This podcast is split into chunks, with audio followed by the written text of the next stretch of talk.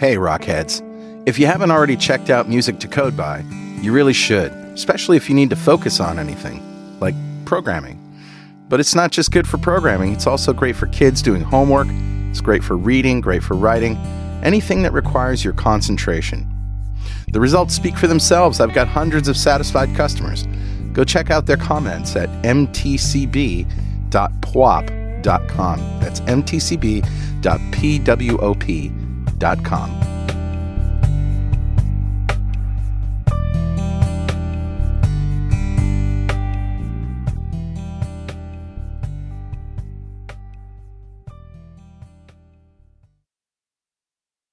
.NET Rocks, episode 1200, with guest Rob Conery.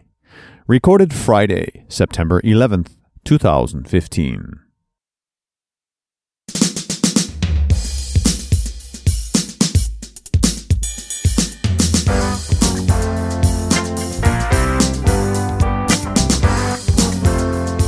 Well, what do you know about that? It's .NET Rocks. It's episode 1200. Episode 1200. I bet Rob Conery didn't even know that. Well, we didn't tell him. Congratulations. Thanks. Gentlemen. You're special, Rob. Now shut up and let us do the intro. Don't make me take over your podcast. You know I do that. We control the editors. we'll make you say whatever I- we want you to. Actually, I'm really glad that uh, Rob spoke up because uh, my Better Know framework today has something that I'm sure he wants to comment on. So, for Better Know framework, roll that music. Awesome. All righty, dude. What do you got? tinyurl.com, and I want you both to go there now. tinyurl.com slash dumb switch. Dumb switch? Dumb switch. You've heard of smart switches. This is a dumb switch. Oh, right. I remember this. My networking friend sent this to me and we were laughing our butts off about it. So Cisco in 2013 uh, has this uh, 3650 and 3680 switches that were vulnerable to a system reset because of a major design oversight. Turns out the reboot button is right above the first port. And if you're using uh, one of those network cables that has a little protective boot on it, you know, little. Uh, You mean the, the kind that they ship with the switch? yeah, you know, like every network cable in the world, it's going to push the button when you plug it in. But so Let's just think about that for a minute. just think about that. Oh my God. It's I- you know, funny. it's not like Cisco to make such dumb mistakes, but you know, they happen from time to time. So I immediately sent this to all my friends who care about design, you know, and, uh, sometimes it's the little things that get you. Well, step one, like why, why are you putting the reset button on the front? Yeah, right. How often do we need to hit this, really? And many, many people have created reset buttons that require paper clips or something like that. So Yeah. they're not accidentally pressed.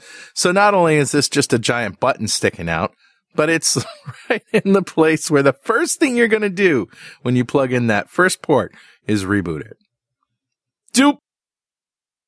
Whoops. Oops. Nice one. So there you go. I just thought we'd have a little laugh at Cisco's expense because, you know, they can take it. Think they can. You're right. Who's, who's talking to us today, Richard? Grabbed a comment off of show 957, the one we did with one Rob Conery when we talked about Biggie Yep.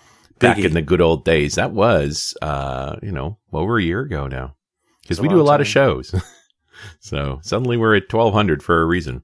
Hmm. And Brendan Parker had this great comment. He said, I'm so glad to hear that I am not the only developer that can't remember the exact details of the code I wrote last week. Oh Dude, God. yesterday. Come on. This morning. Now I won't feel so bad when I'm asked how something I wrote works that I have to go and consult the code to know. Right. Code more than a month ago? Forget about it. Sufficient comments that state in plain English what is going on are always a big help, even when I'm the person who wrote the code. If nothing else, they help establish some intent. It's not so much what the code does, but what I thought I'd make the code do. You know, it reminds me of Paul McCartney getting up in concert and playing Blackbird and forgetting the words. but you wrote it. You're Paul McCartney, man. It's your Yeah. song. That's pretty funny. He had a good joke about it. I don't know. It's Yeah. funny. Also, I have never given much thought to the advantage that a document storage approach brings to historical data integrity. This is a conversation I've had a few times just recently, but this idea of just taking, you take the object as it was the moment the person committed to the transaction and you save it, right? Intact. It's complete rather than decomposing it, right? Yeah. I can recall dealing with relational databases and needing help to be able to generate reports on the historical data that was problematic because the relationships in the database had changed since the time the transaction took place. This is my point. In those scenarios, we had to fall back on some analysis services work to maintain some fact and dimension tables that were able to accurately report on the older data. Obviously, a system where a snapshot of the transaction, the document, is persisted as a whole is a better solution when the relationships can change. Although, with that, I could see why you may want to have slightly more challenging task of assembling the data across documents. I could see how some sort of combination of both a relational database, where you'd store your normalized relational data, and a document database, where you'd store the transactions that could create duplicate, flattened out, or otherwise make an immutable static uh, snapshot of the data, could be pretty powerful. I tend to want to place all of my data access code against the same type of storage in one place. It's less overhead and less code to write, but the added overhead of doing both kinds of storage in tandem could arrive at a much more capable system. So thanks for the insight. Yeah. Yeah. Awesome. It's- and it's one of these, it's, it's funny. It's a conversation I've had a bunch of time at an architectural level. In the, in, in the past few months, so it's come up again and again, this idea of a true journal of mm-hmm. what actually happened on the system at the time, at the time. I think folks have had enough experience now with exactly the problem Brendan was describing. They're like, yeah, you're right. I, I want to store it as is and then I'll decompose it later. Later being milliseconds later Yeah. but later. So, Brendan, we're with you. Thank you so much for your comment. A .NET Rocks mug is on its way to you. And if you'd like a .NET Rocks mug, write a comment on the website at .NETRocks.com or on any of the social media that we post to. We put every show up on Facebook and Google Plus, And if you comment there, we can send you a mug. And of course, you can tweet us. Richard is tweeting at Rich Campbell. I'm at Carl Franklin. We'd love to hear from you. And that brings us to Rob. Rob Conery helps developers of all sorts learn what's new with technology. He's been working in the technology field full time since 1998 as a DBA and then a web developer. Rob's original focus was the Microsoft ASP.NET stack, building tools like Subsonic and the first micro ORM Massive. In addition, Rob co-founded Tekpub.com, which was acquired by Pluralsight with James Avery and co-hosted This Developer's Life with his friend Scott Hanselman. He currently creates videos for Pluralsight and builds open source things as he can. Welcome back, Rob. Hey, thank you. It's good to be here. And congratulations for being selected for show 1200 because, you know, it's a number. it is a number, and it's a good number too. It's not a bad number. Yeah, Yeah, it's 300 times four. it is. 400 times three. Exactly right. I love podcasting. It's great. All right. Anyway, uh, any comments on the dumb design or is that just like, oh my God, how could they be so dumb? They, I love the GIF in the in the on the page right there. It is just it is brilliant. Protective boot. Yeah. just clicking the button like, oh wow. It's like a little fingernail. Yeah. Yeah. Over and over and over and Oops. over. Jeez. You know, and the thing is, do you know how long that would go on before you'd notice it? Because, hmm. You know, I, I Oh, have yeah. mounted a new switch and just plugged in 48 cables. Click, click, click, click, click, click, click. I would not see it.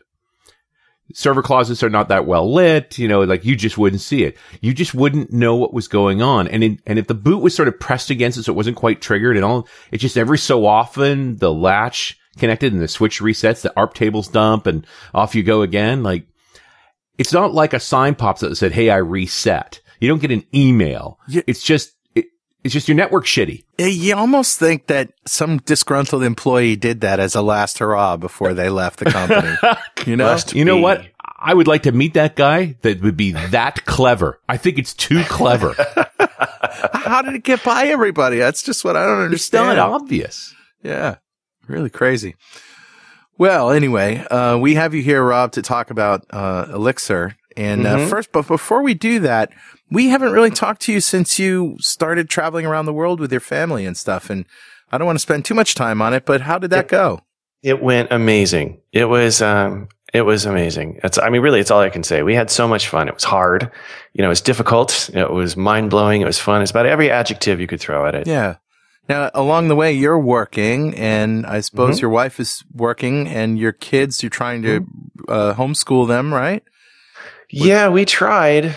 Uh, it was it was interesting. You know, you start out with this agenda. You know, we went and bought um, curriculums and these iPad applications and all these things. And uh, yeah, we'd have math class every day from this hour. You know, blah blah blah, because we needed to stay regimented, and that went out the window Oh, real fast. okay.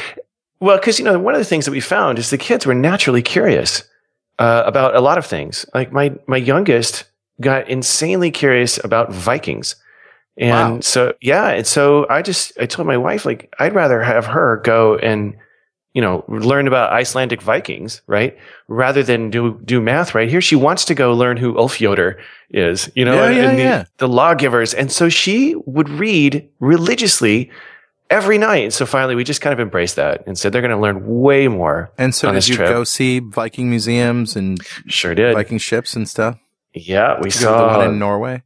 uh, no, we didn't make it to Norway, unfortunately, but uh, the ones in Iceland were amazing. Iceland. Wow. Yep. Fantastic. What a what a great opportunity for them, huh? It was, it was, it was really neat. The, the they ended up knowing their Roman emperors. They could tell you the difference between Hadrian and, and, you know, I, I'm blanking on the names too, but you know who Hadrian was and how Nero came down and all this stuff. It was amazing. They loved it. Wow. Great. Yeah.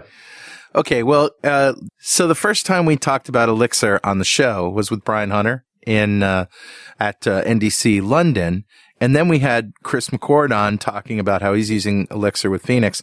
In both of those situations, the thing that struck me the most, other than the obvious coolness of the actor model and all of that, and, uh, and Erlang, the thing that struck me, I mean, forget about the, the modernization of Erlang, which is amazing as, as it is. But the power, the, the, the true power to handle Mhm. all those concurrent connections was Mhm. mind boggling to me. And, and to the point where, you know, when I asked him about scalability, he's like, what do you mean? Says two million per machine isn't enough. Okay. Maybe know, yeah, right? one more machine. It's like there isn't a scale out necessary just because the modern machines can, one machine can handle two million connections at the same time. Yeah, it's going to handle most big situations, right? Yeah, uh, there's a funny thing I saw on Twitter where this person was like, "My, you know, trying to get my machine to reboot, but my Erlang VM won't go down. It just, it's really hard to get this thing to stop." Wow. no. Because yeah, he was trying to put a security patch on the server, and Erlang's like, "Nope, won't do it." wow. No. Pretty funny. I'm working here. Yeah. So anyway, where did, where did you first get uh, interested in in uh, Elixir, and maybe even going Oh. back to Erlang? You know, it's funny. Uh, Rob Sullivan, I have to blame him. Um, I mean, I've heard of Elixir. Um, I read about it a little bit, and then the other day I was, I was, um, I was just about literally to open up a Swift book because I wanted to start doing iOS stuff, and then I saw this tweet from Rob Sullivan and said, "Oh boy, Phoenix has hit 1.0," and I said, "What's that?" And uh, sure enough, there it is, Elixir's web framework. And next thing I know, fast forward six hours later, and I am completely binging on this language. I just, I, I couldn't tell you. You know, and before we get into any of this, let me just say something very clearly. Uh, people out there are going to be saying, well, my language does X or my language does Y, and you can't, you know, blah, blah, blah. I'm not trying to sell anyone. I just like programming, right? Yeah. I love, I love experiencing new things, and I might just turn around and walk away from this in a week. Um, Yeah. So this is just me musing. I'm not trying to explain that this is going to be the greatest thing ever. Right. We're not proselytizing anything here.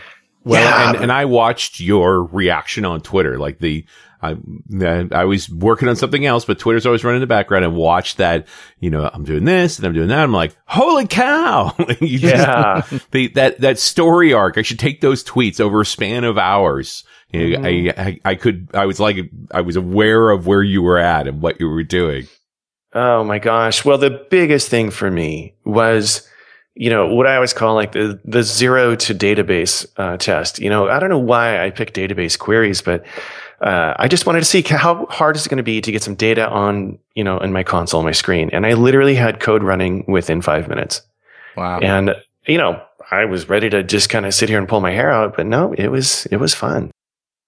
Yeah, the we, they, but you tell we're the old guys. What my automatic reaction with any new set of tools is how long do a CRUD app? Yeah, Yeah, exactly right. Data Yeah. over data over forms is the job. It's what most of us do every day. Mm. So yeah. what am I going to do to get there? Yeah, and it's so funny because the Elixir people out there that are listening to this are probably scratching their heads, going, "Oh my god, you guys are missing the entire point." Right. Yeah, yeah, yeah. but it's just me trying to, you know, scratch the surface of this stuff. It's oh, it's crazy. So, so to recap from what we know, um, Elixir is a modernization of of Erlang, or it runs on Erlang and Mhm. does all the things that Erlang does, except that it has more modern software Mhm. uh, language features, Mhm. right? Yep. And so, and then Phoenix is the the the sort of the you know Ruby on Rails or MVC uh, framework, web framework that uses Elixir. hmm Yeah, that, that so we got all that right. Yeah. Well, this is what I've explored and experienced, and here, and this is the funny thing. This is this is the refreshing bit to me that keeps me hooked, which is it is rethought. You know, all the way through. In other words, my first reaction when I saw Phoenix is, man, why did you have to muddy up this language with another monolithic Rails clone? You know, Rails is fun, right? And you know, I think we all have a Rails hangover now. Uh, you know, but no, I know there's Rails people out there that still love it, and I don't mean to say that, but it's really hard to build a highly scalable application, or I mean, scaling in terms of maintainability, in terms of all kinds of things, not just speed. Uh, but anyway, no, these guys who did Phoenix, Chris and his gang, it's service based. You know, they built it with with uh, CQRS and event sourcing, all this stuff in mind, flexing the Erlang VM and all these abilities to do parallel processing elegantly. That blew me away. And then, you know, I, I see Ecto, which is their ORM. I'm like, oh no, not an ORM. Don't do this to me. This is one of the most intelligent ORMs I've ever seen. I, I mean, I'm, I'm looking at this like you didn't just give yourself over to objects. Cause to me, instantly, I was like, you're a functional language. What are you doing with an object oriented thing? And Right. no, that's not what it is. It's got, it's, it's got, you know, uh, running transactions within it is easy. I couldn't believe embedded schemas. They're allowing you to just embed schemas in JSON B or with Mongo. Wow. You know, and then that's what I mean. It's rethought and it's amazing. And here's the final thing I was going to say is I'm at the point where I'm learning now about macros and other things. And it's this meta programming model in Elixir where I'm just like, I'm just sitting here gripping my chair. Like, what are you talking about? It's crazy that you can do this stuff. I just don't understand Yeah. why, how, how it's, how are more people not jumping into this? And I guess slowly they are. Yeah, of course, we've always talked about Erlang in the context of this totally service backend thing. What Mhm. WhatsApp did with it, you know, it was the back end of in front of a bunch of mobile devices. The, the idea Mhm. of building web pages with this tool. Oh, it's it's not well. It's funny. I I don't know much about Erlang. Now, there's two things I know. One's a bit of trivia, which I'll tell you in a second. Um, but yeah, half the world's telecoms Yeah. backends Right. run on Erlang. Yeah. And yeah, I mean, you see, Erlang is in use everywhere. Yep. Um, yeah, it's been around, I think, almost as long as Linux. it's been a long. yeah, it's crazy. hmm Uh, the other thing that I thought was funny is my brother was just up here, Mr. Computer Science Professor. And, uh, you know, I always hit him with these new languages and he just shakes his head. But he took to Elixir. He liked it a lot. Hmm. And, uh, and he started to laugh. And I said, what? And he goes, the engine, the beam engine. Um, I'm going to blank on the guy's name. Bogumil, uh, I was, I can't, I can't remember his last name, but the person who wrote the beam spec and created the beam engine, my brother was his PhD uh, dissertation challenger. So they flew him over to Sweden and he knows the guy really well. And he goes, I challenge this guy's PhD. Okay. Nice. Wait, what's the beam engine? Uh, the beam, it's, uh, it's the, the beam is the thing, it's the spec, uh, of the Erlang VM. Okay. So when you write, when you write, uh, it's like a DLL runs. If, I hope I get this right. If I don't, please don't crucify me, elixirs out there. I'm still learning this stuff. But yeah, when you compile down uh, .NET code, it runs, you know, into a DLL, and then uh, the runtime executes it. Well, same thing with Erlang. You compile to a Beam file, and the VM runs it. I got you. But there's a specification it has to run against, and that's what Bogumil created. okay. Bogumil Hausman. Hausman, thank you. Yeah, October 1997. I found his paper. I found his Yeah, specification. Great. We'll link to that. I will include the sh- in the show notes. It is not going to be a lightweight, fun-filled read. Ah, No, this is straight not. up computer science stuff. I'm just as a guy who reads a lot of papers. I'm like, uh oh. well, you know, summer's over. yep. Yeah. Okay, so um, tell me, I, I want to relive those moments that you you tweeted about. What were some of the things that were going through your mind, and as as you were learning this stuff? Oh wow. Well, a number of negative things, and and I and I hate to try and illustrate a positive with a negative, but whatever.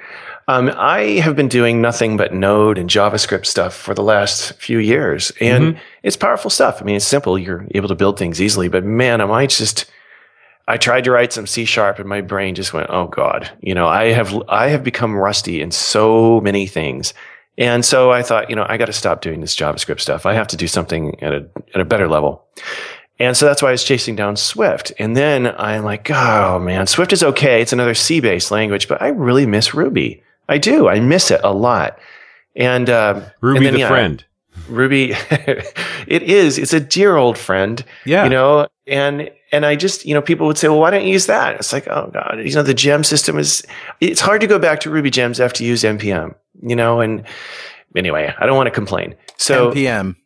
Uh, Node Package Manager. Oh, uh, Node Package Manager. Yeah, it's it's brilliant. And I, and I love this context of you talk about a language, but you have to talk about the dev environment that you live in with it. Oh yeah, absolutely. And you might love the language, you're not happy with the environment, or you might love the environment, yeah. not happy with the language. Right. Exactly, and you and you and you wrestle with the you know what's gonna what's it's gonna run under JRuby, you know, and or MRI, or what are you gonna do? And anyway, and you know all uh, those pieces were moving while you weren't looking too. So it's not yeah, just exactly. you can go do what you used to do with Ruby anymore. You got to go figure out what's happened to it. Yeah. So anyway, not to sound negative, but uh, I, when I looked at the syntax for Elixir and I saw I saw the Ruby influence and I saw it was Jose and I was like, oh, yes. And, you know, cause the guy is wonderful and he's an amazing teacher. And, and, you know, you read his blog posts and you read about his influences and what he's trying to do. And he's trying to take Erlang, which is this wonderful functional language that's kind of creaky, also very old, but he's just trying to like rev it essentially. And I just instantly was like, wow. So that was my first moment, like, oh, a chance to work with Ruby goodness again and right. the more I, the more I was like, what? No, t-? and then the matching operator. Uh, that was my first thing. Pattern matching. Understanding that broke my brain in half. I just, you know, cause the equal sign, right? I don't know if you guys have talked about this in the past podcast, right? Rethinking what equals means in variable binding. Oh, yeah. Whoa. And I just, I remember that just leapfrogged from on my excitement. And then finally it was like flexing pattern matching using recursion Yep. And the guard clauses, I'm like, oh my God. That was so fun. That was just so much fun sitting here binging. And I called my buddy Rob Sullivan. I'm like, look what you've done to me. And next thing I know, we're both pair coding. And uh, at the end of it, it was great. He said, that was the most fun I've had. Just pair coding that one thing with you. You know, that was some, some of the most fun I've had in, in months. But what were you, I mean, you're working on the CRUD app. Like, oh yeah, just, uh, just together. about the app uh, just building out a query, just trying to build something in Elixir. All right. So one of the things that we know is very cool in Elixir is pattern matching, and mm-hmm. this is what they talk about. But um, the you know uh, I know a lot of people who still don't get it. So can can we go over yeah. that one more time and give me maybe a practical example of sure uh, of of how that is awesome. Okay. Well, so there's a classic example when you read the book. It says, you know, okay, let's start out with, let's start out with a simple, what they say is looks like an assignment. So A equals one, right? And that equal sign is not an assignment operator. In other words, A is not assigned the value of one. Uh, you can flip it around. One equals A and you get back true. Uh, but now if you said two equals A, you know, it, of course you get back an error that it says the right hand of the, of the match doesn't, doesn't work. And so it's kind of weird. You look at that and you say, what does that pattern match thing mean? Well, it means a lot in Elixir because what you end up doing is you'll pattern match against a function result. And, and that's like, what? And it, it's just so bizarre because when functions come back, they return a couple of things. They usually return what's called a tuple or a tuple, right? Right. Yeah. And that's basically just a data structure.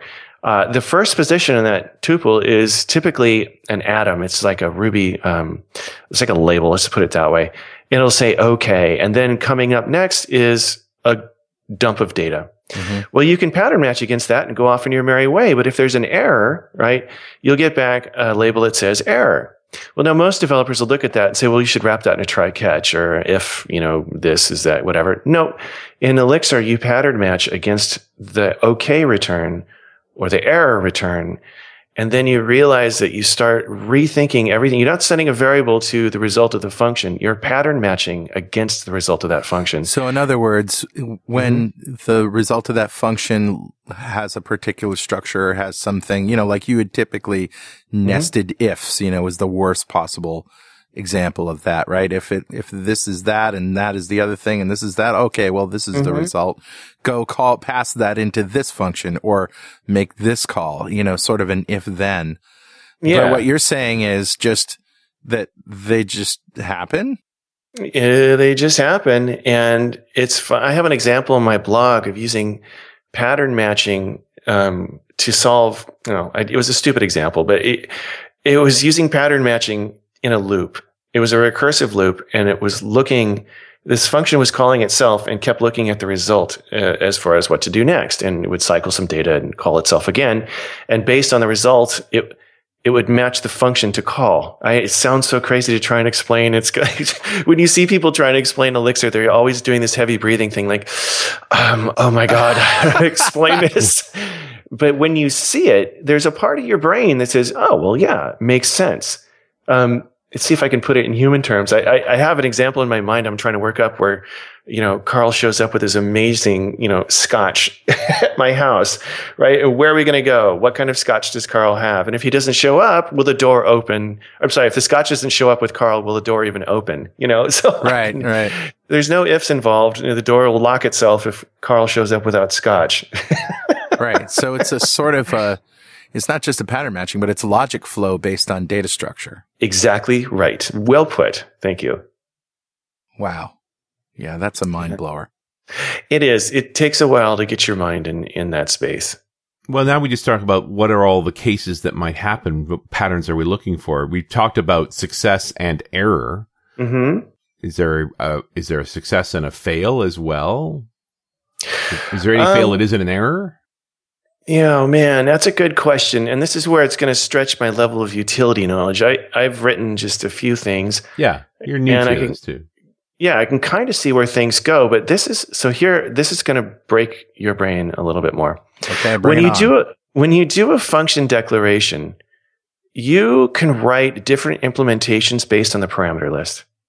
So, um, you can. It's it's a weird nesting function thing that they do and, and so one of the things you can do is pass a function in uh, as a parameter to another function, and that will handle the return. Uh, how can I put this better? In other words, you, what you can handle, you can handle the results coming back. So, okay, error, uh, failure, or whatever you, you know, whatever terms you put in that tuple structure, you can handle that with a function. In other words, you don't necessarily need to do an assignment. Right. And so that function will then you then set up that function to accept parameters and do certain things. Uh, if I wish, see, this is where video is always fun because you, know you what, you know what, maybe it's a better example. How about just the routing in MVC? Oh, for God's sakes, yeah. Well, you can look at the router in, um, yeah, the router in match, isn't it? Phoenix. Yes, exactly right. You can think of it exactly in the in the exact same term. Actually, yeah. Mm-hmm. Yeah, four four, do this. Right. Uh, yeah, it, that's a good way to put it. This is, yeah, it's really hard to explain this stuff, especially when you know so little about it like I do. it is crazy. And, and I don't even, I don't even know what the syntax would look like for something like that. Can you give us any kind of idea of how easy it is to do that? Um, it's like using delegates in C sharp. So, oh, okay. Yeah. So there's, you know, you declare these things, they're oh. inline actions or functions. You just declare them in line. So you so, declare a function, you say, here are the, here are the patterns that I want this function to be called on.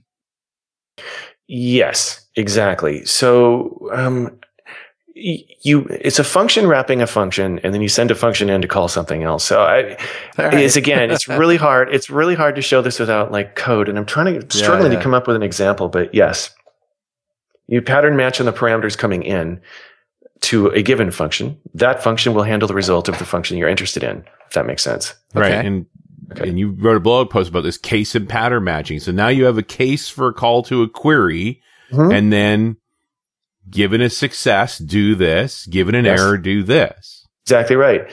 And that error, and, and it's it's like with Node. In Node, they have this callback structure uh, where you know every callback in Node typically will take an error in first position and any return data in second. So all the way down whatever callback uh, tree you're going down, if you follow that structure, then you can send the error all the way back up the callback chain. Um, as long as you follow that structure, you won't get Right. an error. And so in this case, it works exactly the same way. If you follow this notation, it doesn't matter at what point you're in, in this deep recursion nesting, whatever you're doing. If that error hits, it'll bubble all the way back up. Right. Yeah. So errors are still special, right? Like they, they still, they're not just another condition. They have powers. Yeah, I mean, there's exceptions you can throw, of course, and that'll stop. That'll halt execution. Um, Right. this is just this is just bubbling the error back up for someone else to handle, throwing it over the is- fence. But this is also remembering that we're living in Erlang with it, which is ultimately res- super resilient infrastructure. Not Erlang, the operating system, not Erlang, the language, Mhm. where each one of these executing blocks is probably fairly short lived and, and is, would rather, you know, run, do, die, and then something else gets made behind it. Like that's just Mhm. sort of the normal pattern from everything I've worked with, with, with Erlang. hmm Yeah, and that's the part I'm just getting into now is spawning individual processes to do parallel execution of things. And uh, you know, I, I was talking to Derick Bailey about you know Rabbit MQ and how how fun it is to kind of just think in individual little service nodes, right? That expand and contract, and it's like little bunnies running around that execute stuff. And, uh, you killed yeah. all the bunnies. It's a really big teeth. Uh, you know, anyway. So- That's the ordinary rabbit. oh, very good, very good. oh man, oh no, no! Please, somebody stop now. Yeah, right. Let's stop. Uh, but the Right. fact that you can do that from within a language as a as a first class citizen, that that I just what you know, and so people would say, well, you can you can do threading in in .NET, and it's disastrous, it's horrible. Well, you know, it's not disastrous and horrible. You, you just have to know what you're doing when you get into threading. It can be It's dangerous. Yeah. That's all. But That's with It has very unforgiving failure modes. That's right. And you have to worry about data and, and, and permutations and all that. However, with Elixir, and because it's functional and all structures in there are immutable, uh, it basically just goes hand in hand, right? So you can, you can, you don't have to worry about data changing and you don't have to worry about clashes. And in fact, in Elixir, and I'm just learning this, right? Because I'm afraid of, afraid of threads. Uh, but inside of Elixir, people actually gravitate towards them quite readily. They love them. hmm. Nice. Well, Richard, Yeah, buddy. guess what time it is? Uh, it must be that happy time again. Yeah, it's time to go off the rails and watch the phoenix rise as you sip from the grail that holds the elixir of life. Oh, jeez. Yeah, thanks, Rob. That's about what I deserved there. That's yeah. Actually, it's time to give away a copy of Component One Active Reports to one lucky member of the .NET Rocks fan club. But first, design, publish, view, print, and export operational reports such as invoices, expense reports, tax and government forms, as well as strategic and analytical reports such as sales performance, budgeting, and revenue analysis. Active Reports gives you the operation and flexibility you need to turn your data into informative, pixel perfect reports across the enterprise. All right, buddy. Who's our winner? Today's winner is Dwayne McKibben. Congratulations, Dwayne. Golf clap for you, sir. A round of applause for Dwayne. And Dwayne just won the Component One Studio Enterprise. Big pile of awesome from Component One.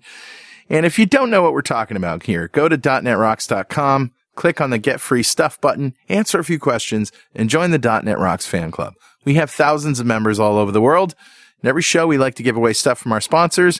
And every December, we give away a $5,000 technology shopping spree to one lucky member of the .NET Rocks fan club, but you got to sign up to win. All right, Rob, it's your turn. If you had five grand to spend on technology, what would you buy? Oh man, a Sonos system. Does Oh, that the count? music thing? yes. Yeah. I'd buy another one. I love it that much. Nice. you have one now. I do. I, Yeah. I did not know these things were as amusing as they are, but they're just outstanding. And they're, you know, they're, they're focusing on the modern way. It's funny. The, the top geek out that hasn't been done yet now is smart homes. Mm-hmm. And one of the things I think the Sonos people have got that most other household music systems haven't figured out yet is stop giving us consoles. Exactly just- right. We've got phones. We've got tablets. Just Yeah. stop it. Yeah.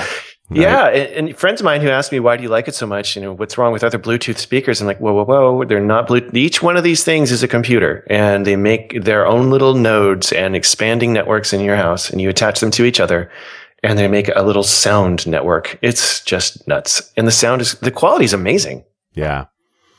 It's it's a quality product and they and their their electronics are so good you forget they're doing what they're doing.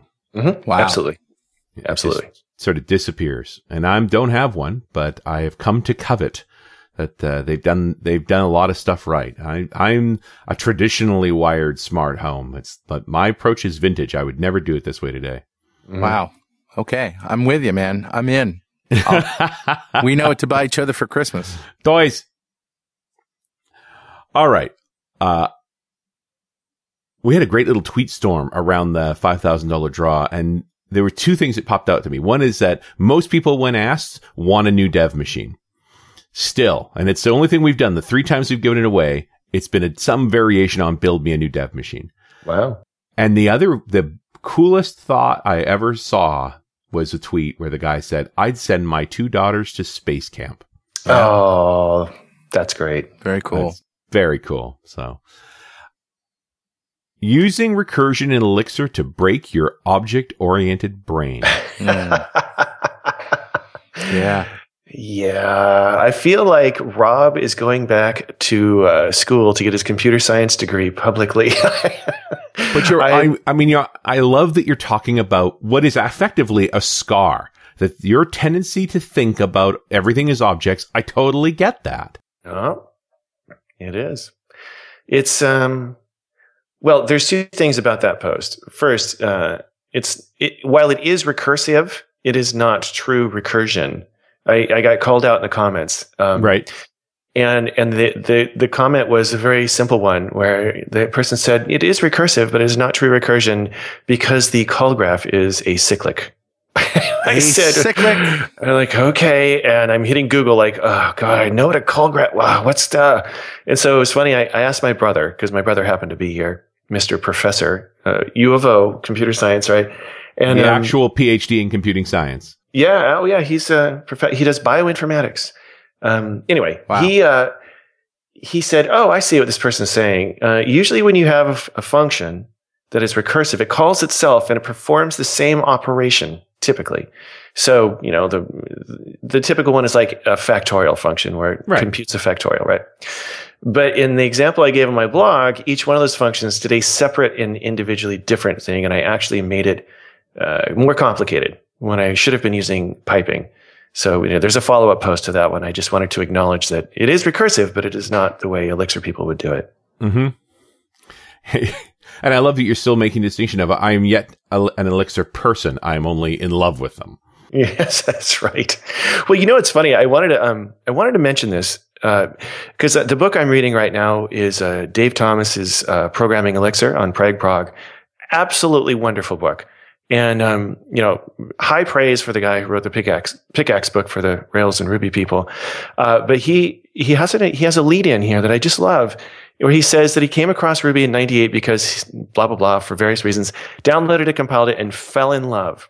And, uh, he said, fast forward 15 years, and he's been trying to find something that would bring about that enthusiasm and love again. And he's found it in Elixir. And then I love this follow up. He goes, So now I'm dangerous. I want other people to see just how great it is. So I wrote a book. and I felt the same way about these blog posts. Like, I want other people to know this, but I don't know enough yet. So I really have to be careful, you know, because I don't Yeah. want to represent something poorly. right. I am trying to build a larger community that will help me get better. Yes. Yeah, it's neat. And, and Dave Thomas gave a presentation about Elixir uh, where he said it literally has changed the way he programs. And this Mm. is not a young buck. This is this is old school Dave Thomas, right? Right. Saying that that Elixir has changed him. And I that's I find that pretty fascinating. I do, and compelling. Yeah, no, and and you're not the only. You're saying pretty much the same thing, and most folks we've talked to is like they get chills, right? It's like, oh no, now I think differently. Like every line of code I write in other languages is now different because of how this language made me think. True. Yep. That's, I mean, it's, it's a, an astonishing statement. I, I don't know that people would believe it. Uh, and typically they don't. You know, they they'll say, "Well, have you tried?" The biggest one I get from .NET people is, "Have you tried F sharp?" right, right. like, uh, what's? And I always have to troll them right back. You're like, "What? What's F sharp?"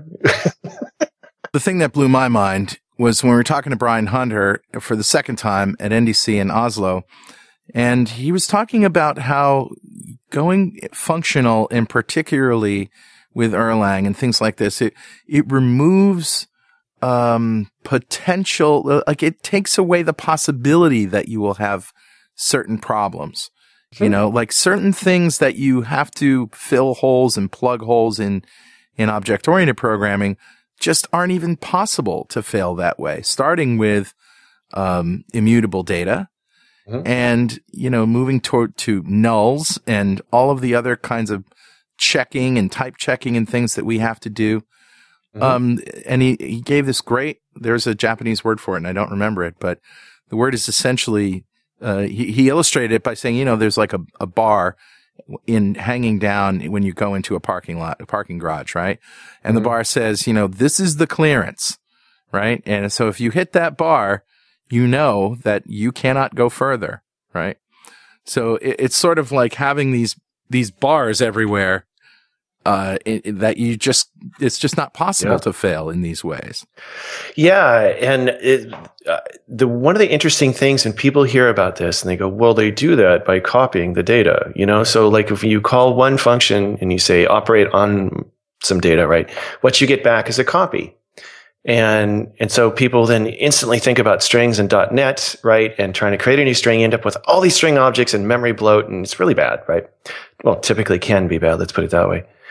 So that just doesn't happen in Elixir. Elixir is pretty dang smart because if you transform some data, what you get is a pointer to the original data. And it doesn't create that whole, that, it doesn't create that original set or the original data chunk again, because that would make no sense because it can't be changed anyway. So it just points to it. Um, the classic example is when you're trying to grow a list. Um, let's say you have a list of three elements, right? Mm-hmm. And you want to add a fourth to it.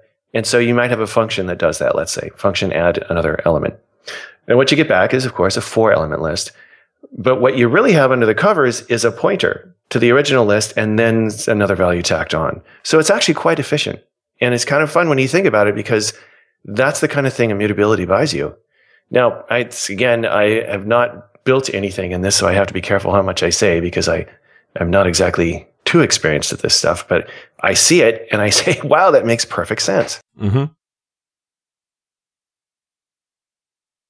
So, um, so th- these things may be a little foreign at first, but after I can imagine like getting sucked in, you know, and mm-hmm. not having to decorate my code with checks for nulls and things like that, and and and all these things. Do you find yourself going there? do you find yourself not not wanting to go back to an object oriented programming model? Um, yeah, you know, it's one of those things where, man, how many times have I been sucked into something and, yeah. you know, you come back out the other end a few years later and like, wow, and I made a quip earlier about the Rails hangover. Yeah, yeah. And, you know, uh, and I say that in a, in a weird loving way.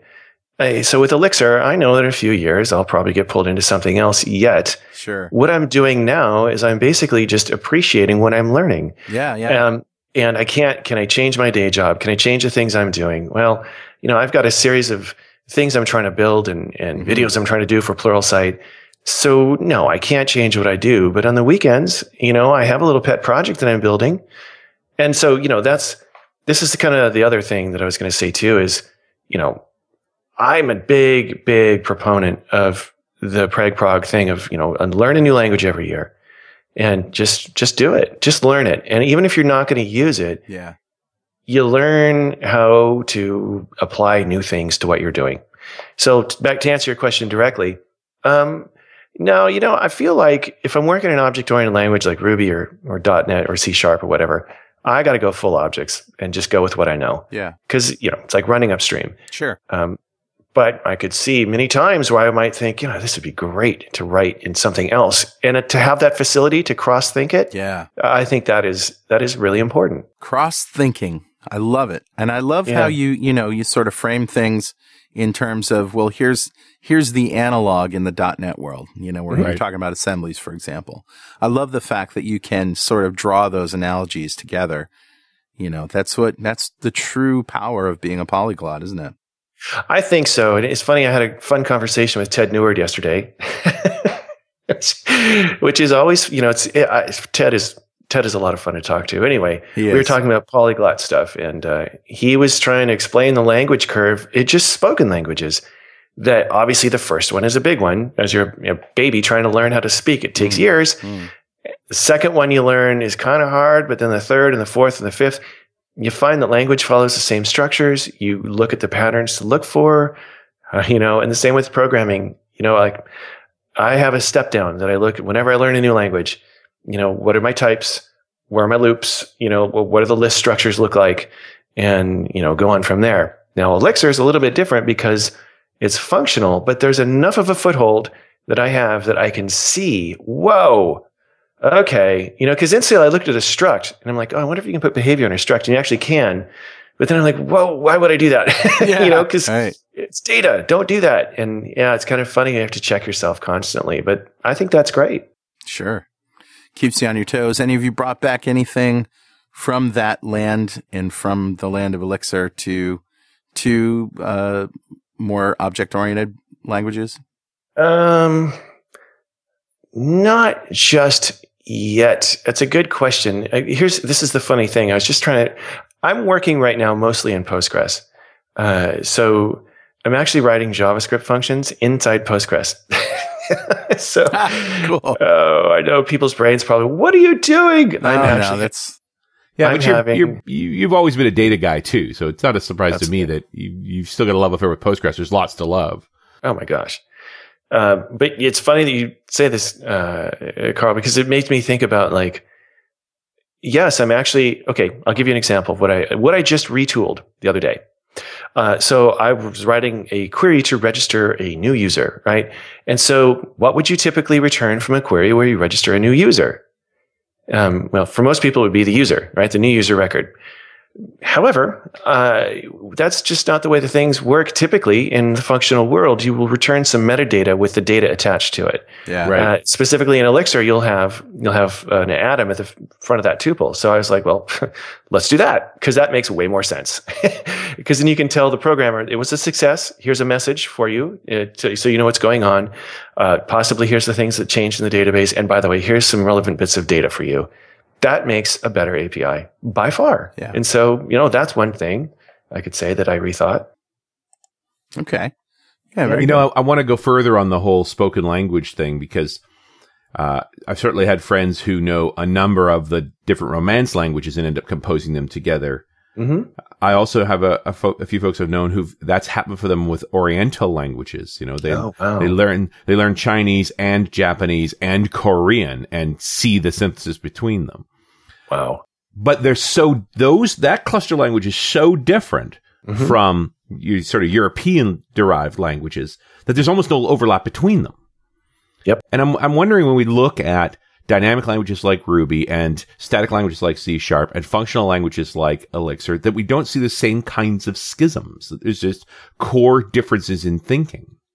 You know, you bring up such a good analogy with, with spoken languages, especially with Chinese, which is a tonal language. Mhm. You know, they, their concept of stringing words together is Completely different. completely, it's not even, I don't know, it's so weird. Like, uh, my wife uh, is an acupuncturist, and so she had to learn a little Chinese here and there.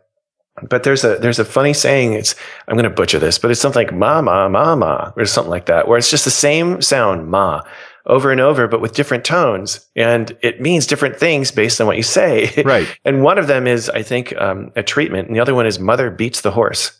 What? Yeah, when you get them wrong, they're always funny. uh, but the, and the way I've heard it described by the linguist types is that the Romance languages are consonantally dri- driven. So you change the meaning of word with consonantal sounds like st and th and things like that. And where the Oriental languages are vowelly driven, where variations and vowel noises change the meanings.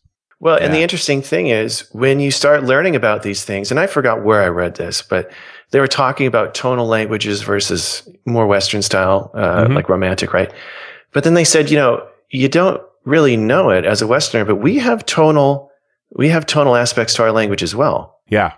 You know, I could, I could hum a bar, um, like, and you know, like I'm calling to somebody, right? Right. Or, and, and it's weird because those Oh? patterns repeat in all different languages. Like, yeah, like, huh? Like, It's Yep. Uh, and and so and so all of a sudden, like you're bringing back what you've learned somewhere else, and you you get to see your language completely differently. Like, whoa, Right. we have that too. Something, something that's a very minor player in your language is a very big player in this other language, and it makes you value that minor piece. yeah, like the tonal variation of what, right? What Yeah. Mm-hmm. or what? Or how You about know, the word dude? How many how many impl- implied meanings are there? Yeah. Dude, you know, startle it, being startled, or shame, Exactly. dude. Yeah, Yeah. and it's funny because one word has such drastically different meanings. It's crazy. Yes. Yeah. Or what? So, the- I mean, it, yeah, I'm enjoying this idea that part of the polyglot side effect is this seeing your other languages in a different way, hmm. even when they're radically different. Yeah, totally. And you know, it's funny because Ted and I were talking about this too, where a lot of people see the, you know, like, why do I always have to learn new and shiny? I, I if I hear new and shiny again, I, I think I'm going to just explode. and because the funny thing is, is like my my usual recommendation to people who say, okay, well, what language would you recommend I learn? Like Go, Rust, what Ruby? Making fun of me, I'm like, how about SQL? Just Yeah. How about that? He- learn yourself some SQL and watch the way it changes your life. Uh, it's you will learn it in a in a plane flight, right? And you'll rethink everything. You it's just a will. functional language. It's an amazing language, and it's well, and it's funny too because with Postgres, well, and, and SQL Server as well. I was pointing this out to a friend where they said it's this procedural, structured, garbagey. Thing. I'm like, it is not. You look at, and I showed him a CTE or a common table expression, Yep. chaining together queries to do operations, building one on the other. I'm like, that's a pipeline, you Yeah. know, that you find in an Elixir or a functional language or a stream or anything, you know. And uh, they looked at me like, not really. I'm like, no, really. You're sending one operation into the result of the, or the result of one into the next. Oh my God. It was the funniest conversation. Just because Yeah. you don't like it doesn't mean it's incompetent. exactly. And, it's it- and the problem with SQL is it's got enough age on it and it's never gone away. I mean, Erlang's not a young language either, but Yeah. it's been in the background for so long, we can look at it as new and fresh. But SQL has never ever gone away. It's never stopped being important. Yep. Yeah, what's funny, I'm going to troll myself. This is the first time I've done this. I'm, gonna, I'm going to Dev Day um, tomorrow, as a matter of fact. I'll be in Poland. Um, and, and I learned to say this right. Hopefully, I say it in Krakow, uh, Krakow. And Yeah. so I'm going to give a talk on RethinkDB, which is an amazing NoSQL engine, right? And uh, I had to learn the query language, which they tout is functional and influenced by Haskell, which does exactly this. It chains these, chains these operations together to pull data out, shape it, transform it to all these things. Neat. Uh, but I'm going to troll myself because the next talk I'm giving is on, on Postgres and using Postgres purely as a document database where you do the same thing, but with more powerful syntax. And I actually show things you can't do in RethinkDB with SQL. Wow. I know. And so that's going to be where I end the talk. I'm like, so try and do that in RethinkDB. Good luck. yeah, right. nice. yeah. Anyway, sorry. I guess we got a little bit off topic. Well, I guess we're still talking about languages and Sure. we are absolutely, and it, and I think it's it's just been such a powerful talking point as as the Microsoft world has broadened with open source and and other tooling and so forth, and suddenly those other languages don't seem that far away. Polyglot doesn't seem like an exception anymore. It's just sort of a natural part of the evolution of you as a developer. That's right. It's true. Yep. Very much. Can you, now, as you went through and did the exercises and stuff, you must have had some sort of ultimate project in the back of your mind, like, oh, if I could, Oh, my I God, do. this is powerful enough to do X or Y. no, I do. Is it diabolical, or can you talk about it? Uh, no, it's not diabolical. I could probably, uh, well, let's just say this. I've had Hmm. this idea cooking in the back of my brain forever. And it's an idea looking for a platform. Gotcha. And yeah, and so I've thought about various platforms to do it on because I need, it needs to be powerful and it needs to be uh, distributed and it needs to, you know, and all these things. I need to be able to do parallel execution quickly. Mhm. And that that's when I saw what Phoenix could do. Not only Phoenix is the Elixir's web framework, right? Yeah. Not only building a slick web app, but also an API, and it's highly, highly um, uh, efficient, and and developers just get going, and and I just love that about Rails, right? But you're building on top of this rocket ship. Like this, this could work. And then the, to boot, I couldn't believe it because in my back of my mind, I'm like, oh, it's probably going to use Mongo. ah. you know, they use Postgres like by default. I was like, mm. I love you. I love you. Very cool. So yeah, I'm actually building out. I'm building out my idea right now. So maybe it'll see the side, uh, the the sight of day. Who knows? Well, great. And uh, I hope to I hope to hear about it on .NET yeah. Rocks when you're done. Yeah. Yeah. Fantastic. When you're ready. All right, Rob. We'll catch up with you later. But until then, keep being awesome and thanks for sharing everything with us. Yeah, it's fun to talk to you guys. Oh, and uh, just real fast, I'm about to head to the store and buy myself a bottle of scotch, and I need a recommendation. What kind of yeah? What, what do, you like? do you like? Do you like smoky scotch or do you like caramely scotch or? Yes and yes. How about one of each? uh, we love that. And you're in Seattle now, right? Yeah. Go down to the Bevmo and get yourself an Angel's Envy.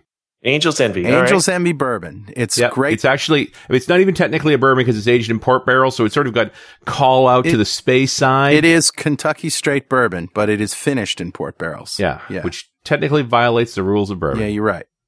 Technically. Technically. So did you say pork or port? Port. Port. P O R. That would be, yeah. that would be weird. Bacon bourbon. But yes. Richard and I really love this scotch mostly because it's wonderful and strong and pokes your eye out, but it, it's just tasty, which is Aberlour A'bunadh. All right. Thank you very much. Uh, Arbalor. I don't know. I'll, I'll spell it for you. Aberlour.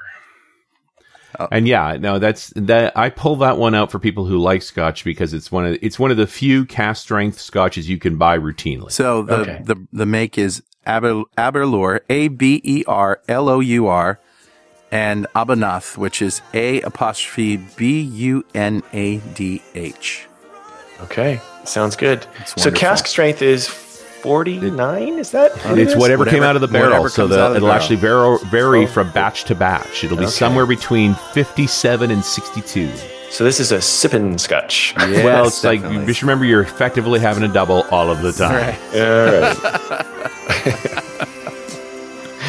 well thank you guys i really appreciate it you bet. Thanks, Rob. We'll see you next time on .NET Rocks.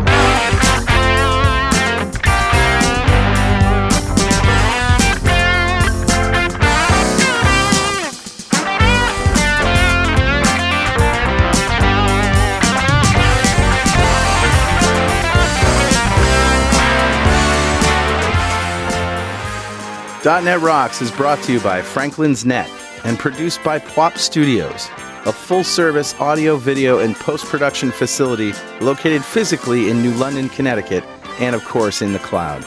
Online at pwop.com. Visit our website at dotnetrocks.com for RSS feeds, downloads, mobile apps, comments, and access to the full archives going back to show number one, recorded in September 2002. And make sure you check out our sponsors, they keep us in business. Now go write some code. See you next time.